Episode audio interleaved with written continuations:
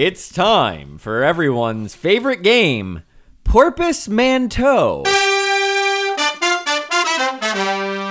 In this game, I am going to give you a clue, and the answer to that clue is in the format of animal name noun, like foxygen. Okay, so I'm combining an animal name with a noun that you have to guess based on the clue I give you. Are we all set? Are these things? I have invented all of these. Okay, they're they're inventions. Thank you. Yes. I will say a lot of them have to do with music and entertainment, but not all. A canine that lives in a swamp with a donkey for a best friend with whom cavorts around to a soundtrack featuring Smash Mouth. But You're close. Ah. Pup wreck? Shit, shit, Shih Tzu wreck. Are y'all tapping out? Yeah. Doger. Ah, A bird that flies over large expanses of water until it crash lands on the island of Lilliput and is imprisoned and staked down by its tiny inhabitants. Jack Black. okay. the first part is albatross. The l- rescuers down under. That's just a movie. The second part is um, Gulliver's Travels. Albatross Perot. What do we got? See Gulliver's Travels. See. Oh, you did have Gulliver's Travel. Had Gulliver's Travels. Why is that a Jack Black reference? He's in the movie. Gulliver's Travels. I mm-hmm. remember that. You're right. Damn Forgot it, I- about that. I was going Kung Fu Panda. totally off. Someone where he's a sumo guy. Not a sumo. Sorry, Mexican wrestler. Uh, no, he's an actual panda who knows Kung Fu. You're thinking of uh, Nacho Libre, where he's a Mexican. An amphibian that wrote and composed Broadway hits such as The Sound of Music and South Pacific. Gecko Rogers and Hart. Hammerstein. Fro- Gecko Rogers. and Hammerstein? Frogers, Frogers, and Hammerstein. It is Damn it. Frogers and Hammerstein. yes. Rogers and Hammerstein. Well done. A snake of the Naja genus that is made into a German sausage. Gardner Schnitzel. That's pretty good. I know two types of snakes. This is this is not We got, working. we got rattle. We got bo bo bo bo boa worst. Co Cobrats. cobras. Yes. Killer Go Bratwurst. Very good. Joe, you've lost. yeah, I'm, I'm, I'm But doing there's still bad. one more left. No here. one won. I should be good at this. A couple of toothed whales that are clapped together to produce clicks for rhythmic accents in Spanish music. Clave whale. Ca- cassinet. What? What kind of whale though? Uh, kill, kill, kill, killer net. Nope. Killer Castanet. Blue sinet. Sper- sperm sinet. Or castanet. Do we do enough of these yet? This is Deep Dive Divas. Each episode, myself and a guest diva listen to every blessed studio album by an artist of their choosing and share our findings with you.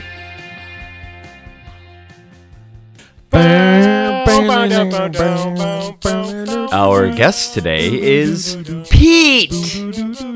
Pete is a father, a husband, but not to me, an exceptional skateboarder, and a musician whose music you can and should check out in today's show notes. He also happens to be my brother.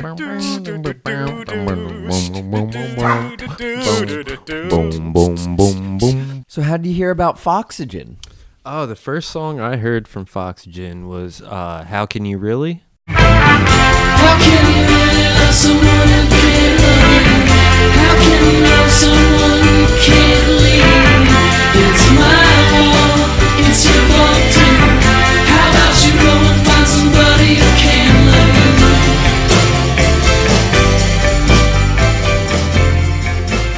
which is actually off of Star Power, and uh, probably maybe one or two or three songs you could actually use as a single off of that record. Yeah. But uh, XPN was playing them at that time. And okay. On the radio? Yeah, yeah, So just the- randomly XPN. Yeah. For the uninitiated XPN is uh, the radio station of the University of Pennsylvania, sponsored by Subaru. Woo!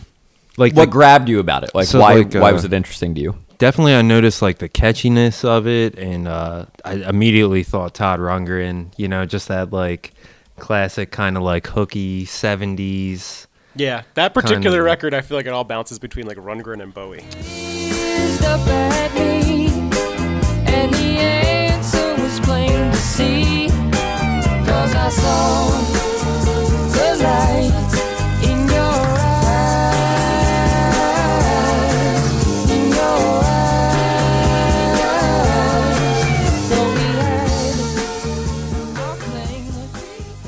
far as artists that we cover on here, they might be. I think they definitely are one of the more obscure bands that we've talked about. Yeah, I mean, besides So, Odd Todd Todd, Rundgren, sure. yeah, uh, it's it's hard. They're hard to com- to compare. I mean, they have like the theatricality and stuff of like a, maybe a meatloaf or something like that, or uh, I would, who would you have lumped them in with at the time? For me, it was like of Montreal. Were sort of- MGMT. that's where I was going. I think yeah. MGMT. Okay. I think was kinda MGMT is later, much though. catchier. Like I think they're Right. more pop. But yeah, I guess you're right. And They're- now you know, like the Lemon Twigs, they're like mm. kind of like Yeah. students of them though. Yeah.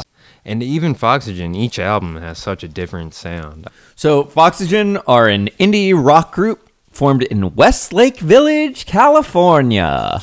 They're sort of hard to lump into any single genre, uh, but their music generally contains elements of psychedelic nature as well as experimental rock. So in 2005, follow me back, if you will, Jonathan Rado and Sam France, these two guys start a band uh, during their freshman year at Agoura High School. the online program. No.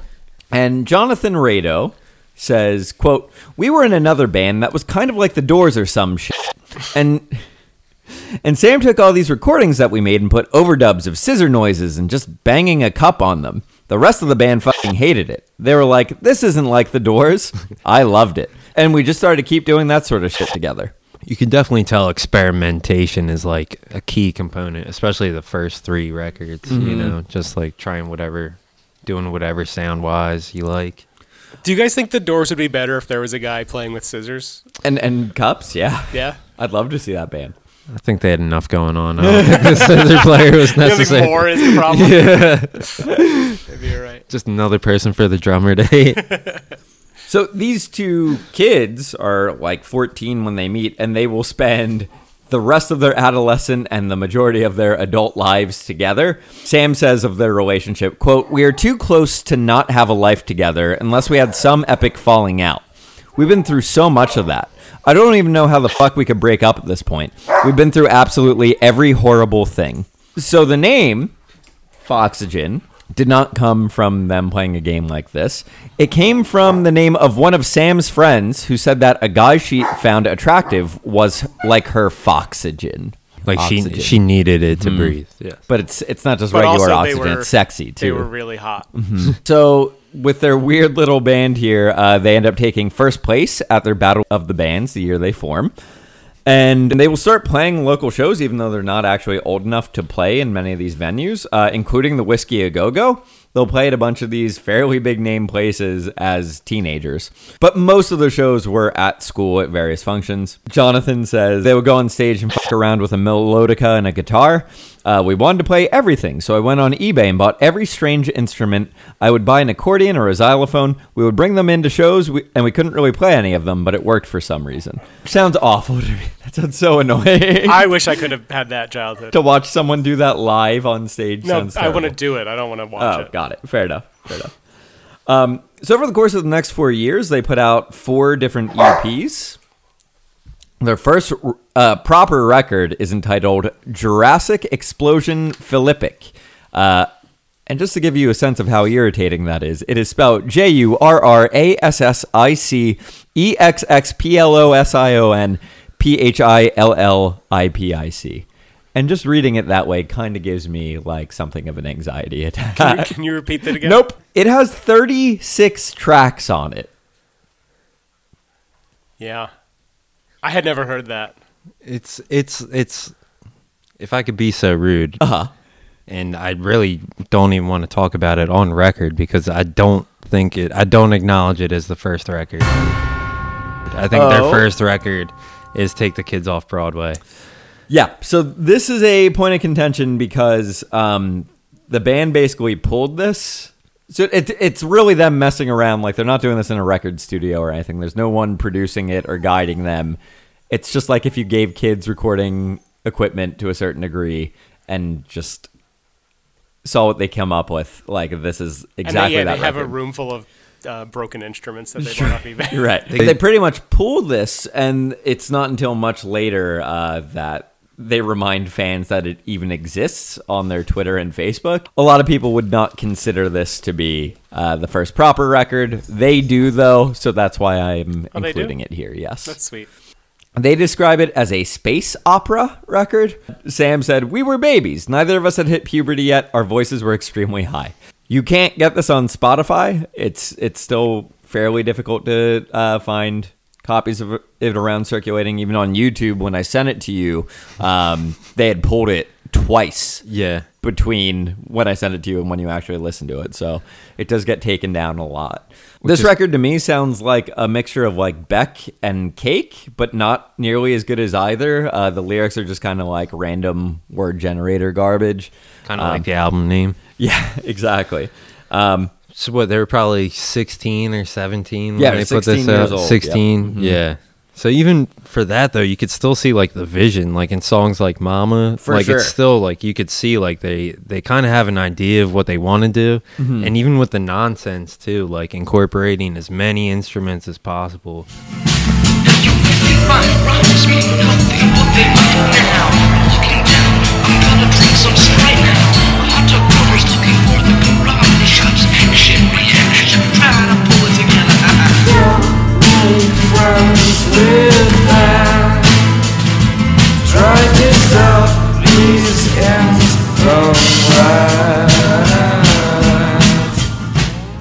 Read that um Rado was inspired by a uh, documentary they watched about the guy from Brian Jonestown Massacre, uh, Anton Newcombe. Was it that movie Dig? Yeah, yeah, it was. And how he played like he learned how to play like 75 different instruments and that like stuck with him. So it was like anything and everything was up for grabs. I got the sense John Rado was kind of like, I have to do. You're not a musician unless you Yeah. basically have like this breakdown and learn a billion instruments. Yeah, yeah. He's all about the self-production aspect of it too. Like I think Yeah. they produced single-handedly almost all their records Right. until they meet Richard Swift.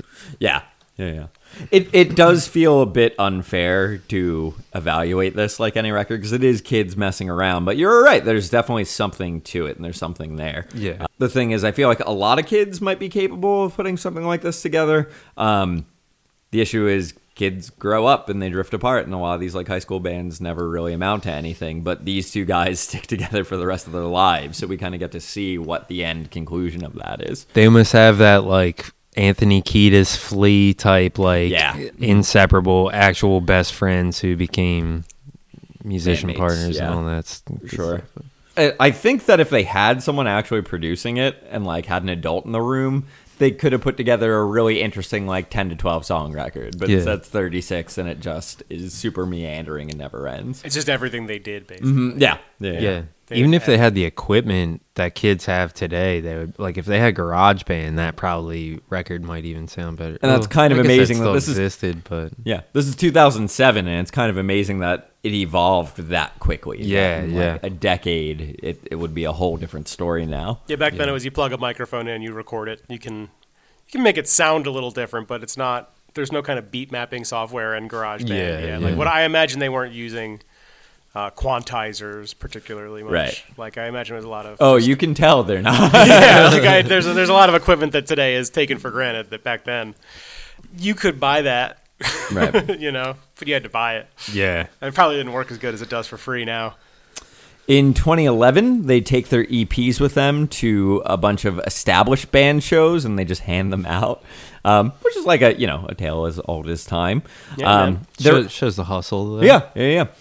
Uh, and they're not just doing this in California. They'll uh, like anytime they go to see a show at another city, they will bring copies of that with them. Uh, so they go to see a band called Mynabirds in New York City.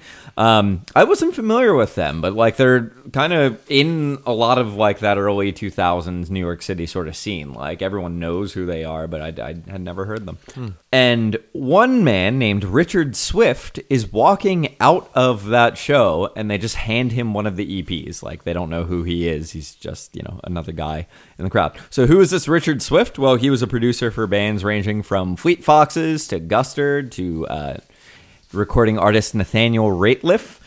And Member of the Arcs. he also serves as a member of the Shins, the Arcs, the, and the Black Keys in various capacities and various times.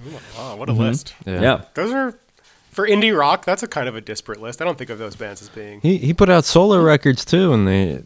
And if you like music in that same vein, if you're an Arcs You'll fan, probably like him. Yeah. Yeah. Rest in peace. Yeah, he's- he he's- passed Oh, away. really? What a yeah. Mm-hmm. That's a shame. Richard Swift basically advocates for them to get signed to this record label called Jagjaguwar Records, who are a member of the Secretly group, along with Dead Oceans and Secretly Canadian. We were talking about uh, the Yeah Yeah Yeahs, and they're signed to Secretly Canadian. In 2012, they put out a single entitled "Make It Known That May," and just a few months later, on July 24th. Take the Kids Off Broadway comes out, which I think is a fabulous title for an album. I Yeah. really like that. I think it's ironic too for like a such a theatrical album to Yeah, be like get the kids. Oh, yeah, yeah, Yep. yeah. Talking about other kids like you're 17. They're now veterans of the music scene. He does not sound like a kid though No. on that. He sounds like a grown, like he knows how to sing and uh, Mm-hmm. found his voice. Yep. I get a lot of like Mick Jagger vibes, especially from that song in particular. Make it known. It's your boyfriend, it's your boyfriend, who's your you got one, so you got one, so you got I wanna see his dumb face Take pictures, take pictures When blood runs down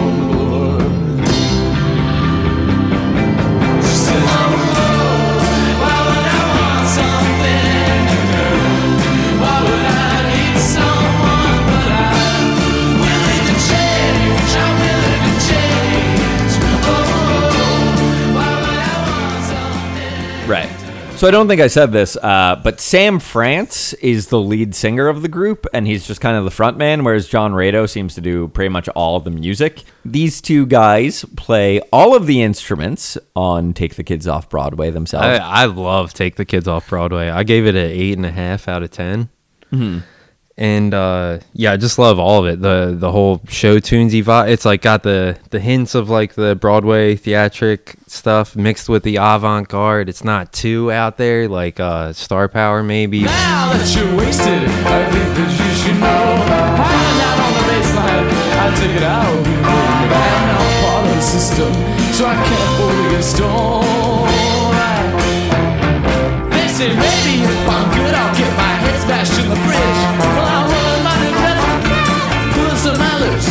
On the victims and on the people's. I said I see you later, but I'm a businessman. Besides, I'm walking down 10 feet boulevard. Walking down 30th Boulevard. Jesus walking down Hollywood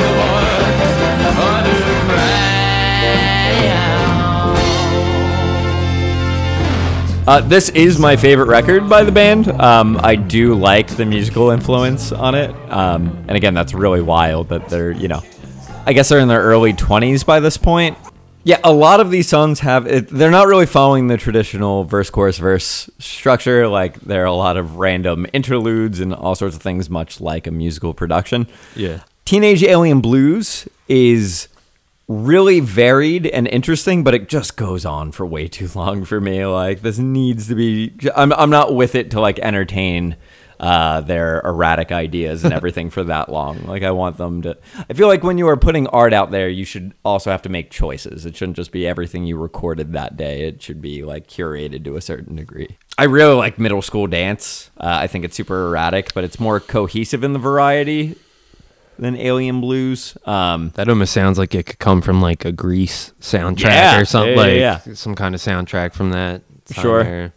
That's the one dedicated for Richard Swift, right? In yes. So, uh, middle school dance song for Richard Swift is my yummy yummy track. Um, I know they really they got it in there early. Um, but But no, just just for me, like I think that this is an extraordinarily creative band and innovative in a lot of ways, and to me, the song so showcases that.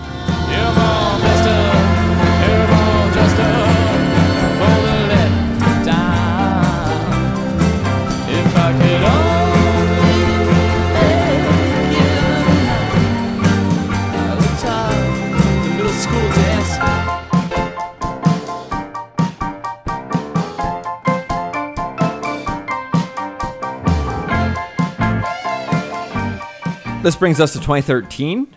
In March, Fuse TV names Foxygen among the 30 must-see artists at South by Southwest this year. So they're performing at some of the bigger music festivals across the country. At that time, you can say safely, South by Southwest was like the, who's who. platform for upcoming bands, mm-hmm. right? Right. Like, yeah. even Coachella today, might but- be great, but they're you're seeing established artists Yeah. on the. Yeah. you know main stage. No and- one there is discovering Billie Eilish when she plays. Right. People right. were coming to South by Southwest and then leaving with record deals or, and Right. you know, managers. Yeah, being just being a kid like that was the dream. You get to play South by. Yeah. You know. So in March of 2013, they put out their record, We Are the 21st Century Ambassadors of Peace and Magic. They really nail it on these album uh, titles. Also produced by Richard Swift. And the lead-off track to that was Shuggie. That was the first single off of this record. Mm-hmm. Pitchfork gives it an 8.4, which is high, high praise from Pitchfork. This they very much feel like a band to me that Pitchfork would love. man, have a soda. It's on the house. Remember what I told you about the rooms inside this house? But you don't love me. That's news to me. That's news to me. That's news to you and I could be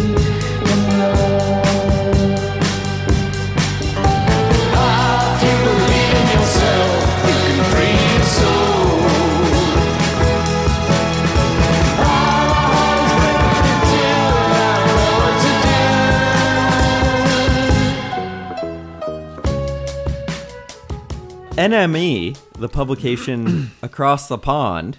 Cheerio. Boo.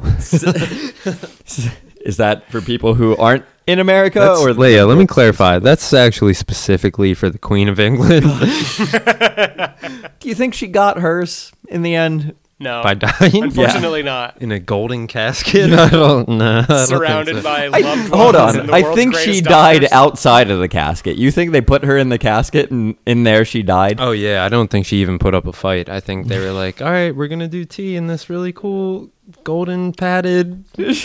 well, I would love the press conference where they're like, the queen's gonna die any minute. We got the men at arms ready to go. Um, Men at Work is going to play the halftime show. and then they, they just kind of they interview her in the casket. They're like, "Are you ready to go?" She's like, "Of course. I've seen the rise and fall of the, the greatest period of the British Empire. Yeah. Um, I got to meet Elton John. Uh, yeah, I'm ready to go." And uh, you know, uh, what did, what did you learn along the way? Uh, you know, the love you make is equal to the love you take, or whatever. And then uh, you know, eventually she just stops answering questions, and they're like, "All right, we did it." And they close the casket and they pick it up. So NME, they said, quote, Foxygen has managed to spray every shade from their bizarre technicolor imaginations onto a record that bursts with lovable eccentricities but never tries too hard. And I think that is a very good summation of this one. It doesn't feel douchey pretentious. It just feels normal pretentious. yeah, goofy, pretentious. no, I think like especially on like San Francisco, I think they just wanted to make some relaxed songs for once. You know what I mean? I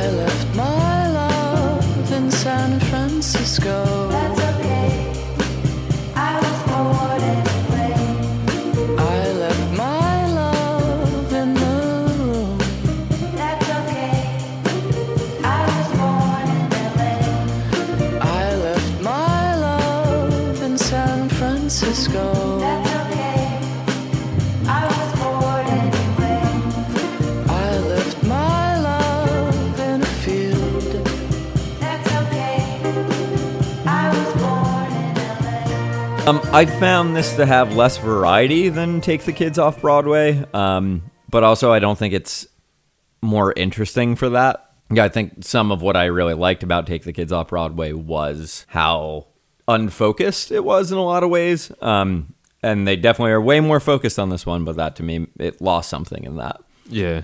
I think Blue Mountain was kind of their uh, Teenage Alien Blues. Like, they're like wild, like exploration track that almost doesn't fit the rest of the album, but it's like right in the middle, you know?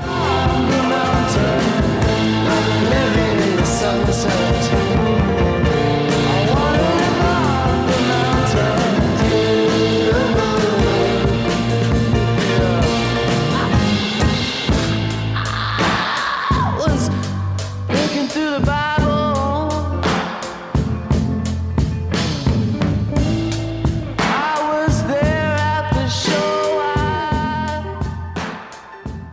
one track, uh, and specifically one line from one track uh, called No Destruction has the line There's no need to be an asshole. You're not in Brooklyn anymore. That has received a lot of attention, especially from the hipsters of New York. The band was getting interviewed uh, and had this funny exchange. Jonathan says Sam doesn't like New York. Last time we were there, we had a horrible time. We got robbed at Webster Hall. New York's fucked Sam over quite a bit. To which Sam says, We lived together in Astoria, Queens, in an apartment that we didn't ever get evicted from, but we were not offered an opportunity to renew the lease. Uh, they threatened to throw us out a lot because we made an album in the apartment. It's Astoria. It's not like a cool place like Brooklyn. Astoria is all families pissed off at Sam for screaming in the middle of the night. It was just really cheap. Sam was a professional babysitter there. So they made money. Pitchfork interviews Sam in kind, and he says, "quote We play uh, with a lot of these up and coming bands, and it's just like God. I don't like the sound of people ripping off the dirty projectors. This sucks, dude." and this is like where I start to see Sam as a very unpleasant person, and I think he starts to get very jaded by the music industry um, following the, the release of "We Are the 21st Ambassadors: A Piece of Magic." Yeah, I agree. I mean, I think he he he I think he's like the cool like theater kid and I think he gets like too good or like too cool for his own good at some point. You know what I mean? Mm-hmm. And it just seems like he starts to hate this. Like he hates playing live, I think. I think he hates the recording process. I think he hates dealing with these people in the music industry. Yeah, I think so too. I think he hates getting attention and uh doesn't know what to do with Yeah. it and it's weird because he fights so hard to get the attention. And then when he gets it, he's almost resentful of people for giving it to him. Yeah. Kind of like Kurt Cobain, where like he was mad at people for being fans of him, you know? Yeah. It's almost like that criticism and praise, like you can't handle either or, Mm-hmm. you know, like, and he, you could tell he starts to really have a hard time with it. And the more of an outlet he gets, and the more people interviewing him and stuff he gets, like you could tell he he's starting to let it be known. You guys have anything else to say about 21st? One of my favorite albums. Of all time? Mm-hmm. Yeah. When it came out. I'm a out, really big fan too. I listened to it constantly for two years. Um, I don't know why exactly. I just I just found I guess I liked the way that it um, changes a lot. I think that the songs feel really fleshed out, but not overly serious. Again, it sounds really clean. It sounds really clear, and it's just really just kind of fun, silly music. for those of you keeping score, in 2012 they put out their, you know, really debut record uh, that like was done through a record company and everything, and they put out an album every year. Uh, so in 2014, the record dot dot dot and Star Power is released. Um, it's a concept album about a fictional band called Star Power. Uh, and it was run and gun recorded at home and in various hotels in Los Angeles. They seem to like making albums where they're really not supposed to. Uh, it's also a double record. It has 24 tracks. uh, these 24 tracks are divided into five parts. The first part is entitled The Hits. The second part, Star Power Suite. Third, The Paranoid Side. Fourth, Scream, colon, Journey Through Hell. And five, Hang On to Love. That to me is such a theater thing. Like this, Oh, this yeah. is very much going back to take kids off Broadway. And how they end this album with the title of their next album. It's all, yeah. Yeah, they, they, they tease the thought out. sequel. It's Yeah. pretty wild. Um, there is no other personnel listed at all in the credits of this album. They made the entire thing themselves. So this was the first piece of Foxygen music I owned any like physical uh, forms of. You got your money's worth. It's 24 tracks long. Yeah, it's a yeah. lot of music. My my lovely wife got it for Christmas, I believe. And for uh, you for or me. herself and you stole it? Was Uh, it a we- for you, for me gift? Ah, hmm. who needs to get into the details on the record? I think they really wanted to make a an album in a hotel room, like on their own. I think they wanted to really like stretch the boundaries. I think that at this point they were like, "All right, let's let's get weird with it. Nothing's off the table," you know. I think some of it's terrible. I think some of it turned out pretty good. Like even the crazy stuff, like uh, like six six six and Wally's Farm and stuff like that. I can still get into. Sure.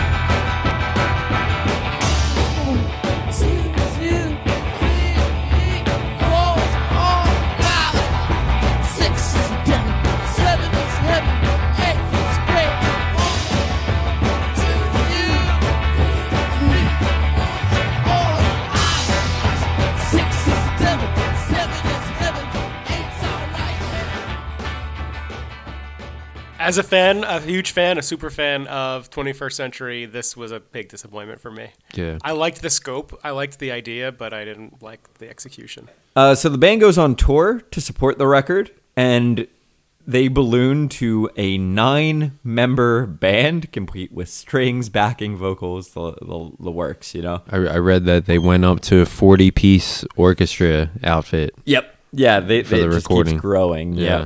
And Star Power comes out in 2014, and then there's a pretty big gap. Uh, they won't put out another record until 2017, and the only real music we get in between that is a song called 24 Hour Lover Man, which is basically Jimi Hendrix's Manic Depression, and then they just kind of scream over it, and it's all really distorted. It's wild.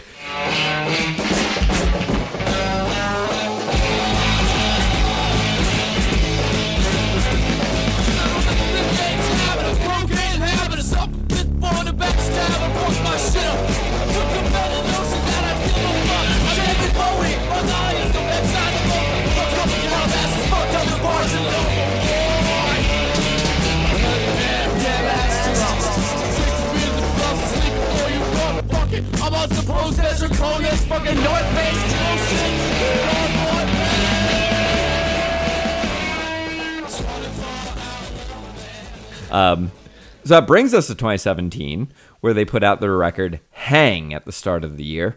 Um, and this features collaborations with members of the Flaming Lips, the Lemon Twigs, and over 40 members in this orchestra, as Pete said. The band says this is also a concept album. It seems like that's kind of all they're capable of making. I gave it the worst score out of all the records. I gave it a six out of ten. Hmm. Why is that? Um, just because it has the most amount of songs that I skip over out of any. Got it.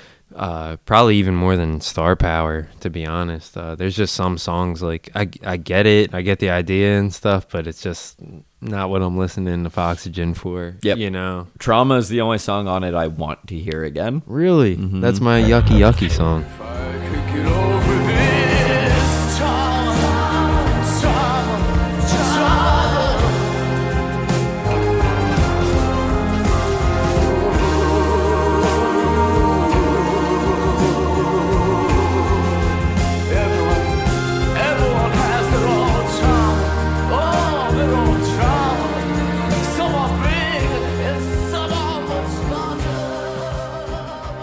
Interesting. Why? It, it, it- honestly, I didn't even want to pick it. I don't really have an icky yucky song. that- that- out of all all the- the songs, that's probably the one I'm going to skip Oh. the fastest. okay. Uh, it just it, it just doesn't do any. That song's or that album's so theatrical and so just over the top for me. Uh, Yeah. I To like them continue more telling- psychedelic. To c- to continue telling my story with them. I listened to Hang once, and I don't know that I actually didn't skip songs during that listen. Yeah. I think I just was not impressed with uh, any of it. Talk about sad though. That's those are the saddest stories I think they have. Really? Some of them, like Mrs. Adams, is especially sad. Yeah. I Somebody. think I gave it the time. Yeah, yeah. Well, if you want to be sad, put that on. Go back. Hey, Mrs. Adams, what it doing now. With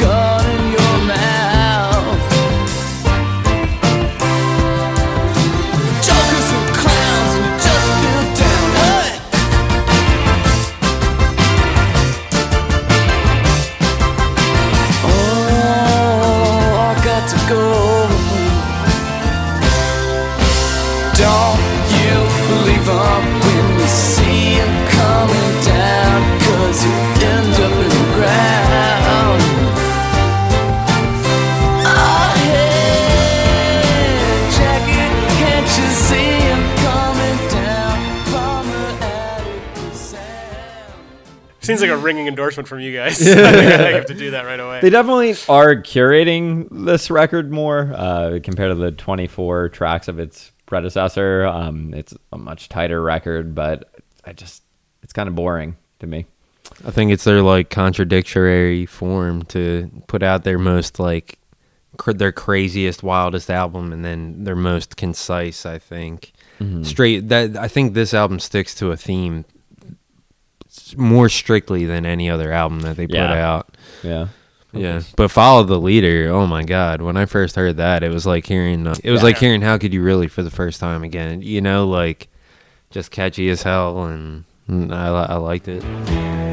Follow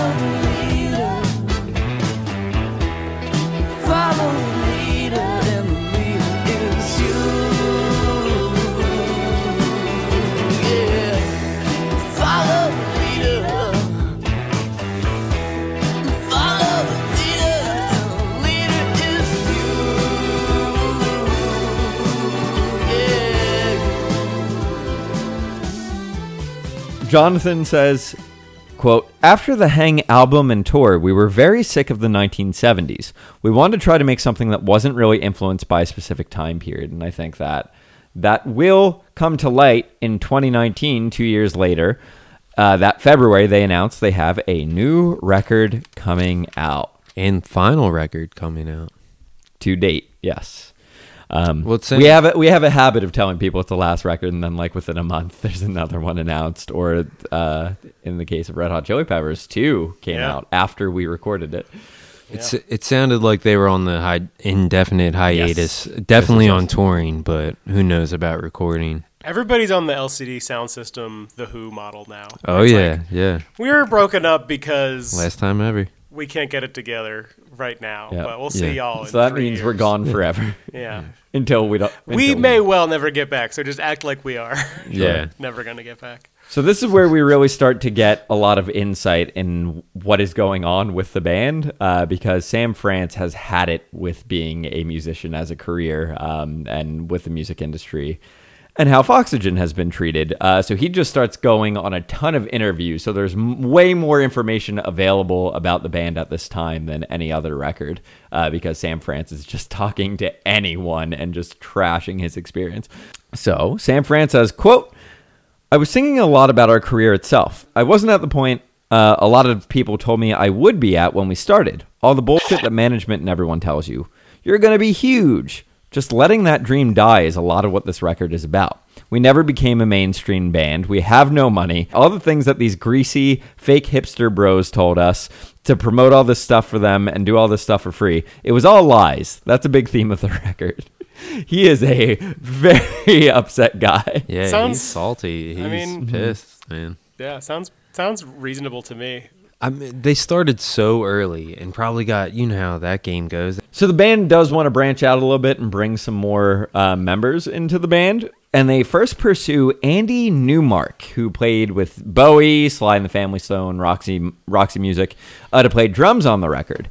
But he has to travel and he can't do it. So Andy Newmark says, I can't do it, but I have a friend who I think would be great with you guys. And his name is Jim Keltner. And Jim Keltner agrees to play on the record. Now, who is Jim Keltner? Let's ask Jonathan Rado who Jim Keltner is. Quote, he's in his 70s, but he has more energy than I do. We'd record three songs, and it would be like 11 p.m., and he'd be like, What's next, guys? He was ready to go all night. if you've ever heard of the Beatles, Jim Keltner has played with all of them in their solo endeavors. Randy Newman, Check. um, Michael Jackson, I think. Check. Um, I mean, I, I, I heard an interview with Jim Keltner once where they said, "How do you determine what projects you will and won't play on?" And he goes, "Oh, I don't. I just say yes." But you've heard his work. If you if you like music from the 70s, 80s, 90s, and today, uh, you probably have heard Jim Keltner play the drums. I really love this story. Uh, there's a story about how um, how much he just likes playing with random things and anything like turning anything into percussion. Uh, so one day he brings in this gigantic to- uh, shaker that um, Keltner said that Tom Waits had given him, and he always brought it into the studio with him, hoping a band would let him play it on there, and everyone kept shooting him down. They claimed it was like the size of a two by four, um, and Foxygen was like, "Cool, you can play that with us," and you can hear it on their track, uh, "The Conclusion." We should just, I we should just be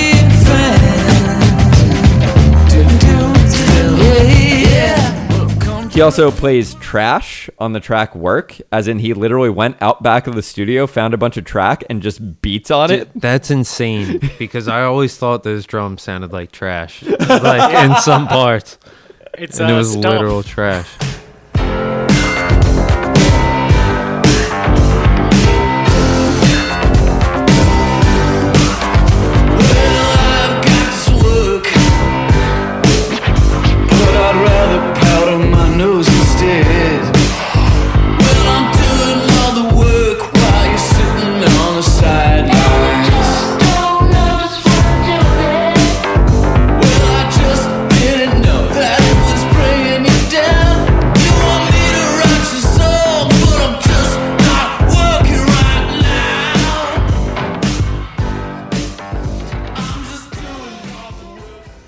So all of this work and personnel culminates on their last album, "Seeing Other People." Is much groovier and synthier, and I think better than the vast majority of uh, their other music. This is news to you. I'm getting deja vu hearing that, but it is news to me. I would agree with that. I think it's definitely got a clear and concise groove about it. It's got the the heavy synth laced tracks. I was uh, I'm excited to listen to it. See, as a fan, I jumped off at Worry because I didn't like it, and it felt like they put out a bloated album, and then they put out an album that didn't entertain me in a different way, and so I just wasn't tuned in when this came out. I wasn't interested Yeah. um, in learning about Jim Keltner being involved, and uh, I just heard some of it for the first time, uh, and it sounds like Beck. I love Beck. Yeah. I mean, if you follow the evolution though of the band, it it's it, I mean, I at least I didn't expect this to be where they were going. You know, I didn't expect them to make like a heavy, like almost like a dark pop.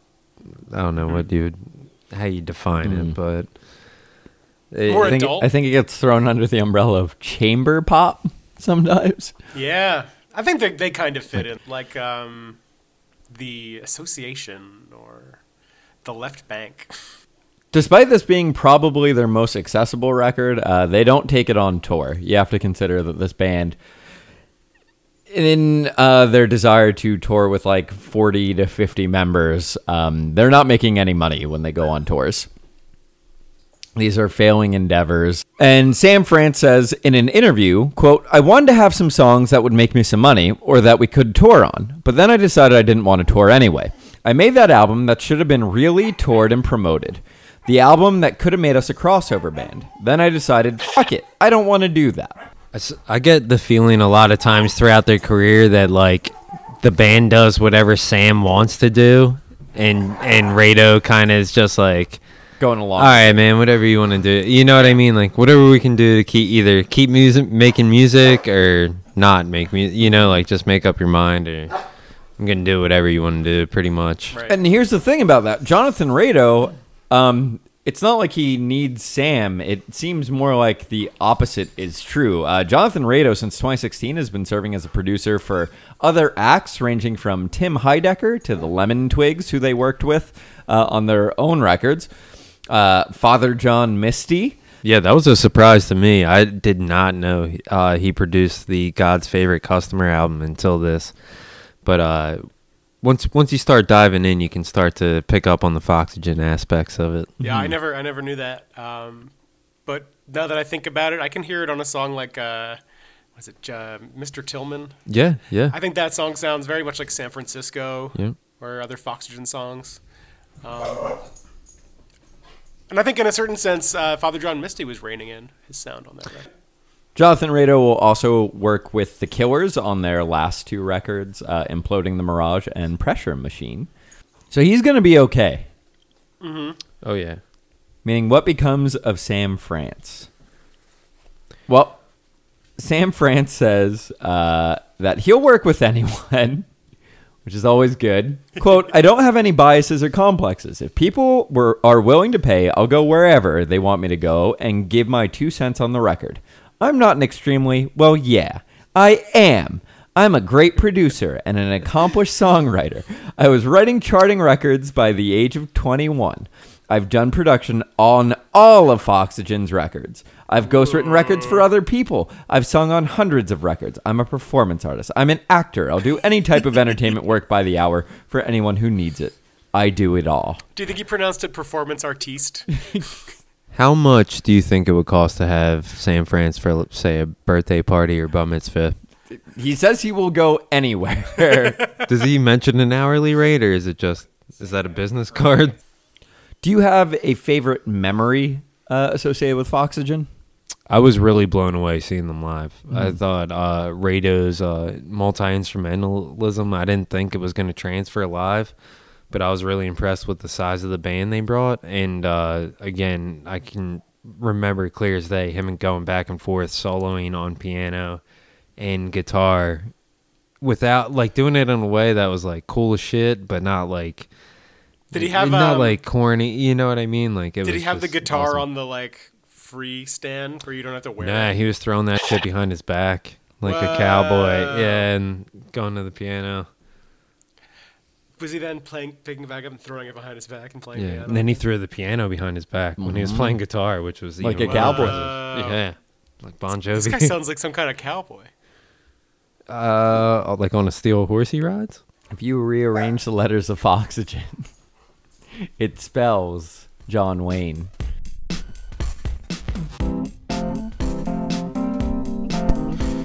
Each episode, we like to highlight the up and coming work of a discography developing diva. Today, that is Rosemont Sound Company. Rosemont Sound Company is headed by Pete, the guest on this show.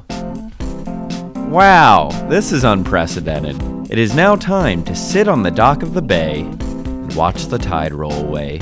Ooh. With Rosemont Sound Company. And there, his track, Natural Truth.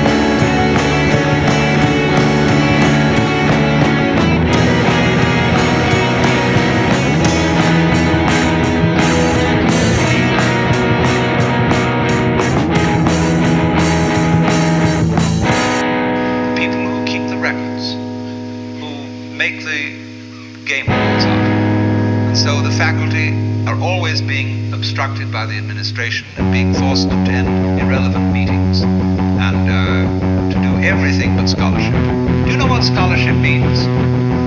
What a school means? The original meaning was schola. Leisure.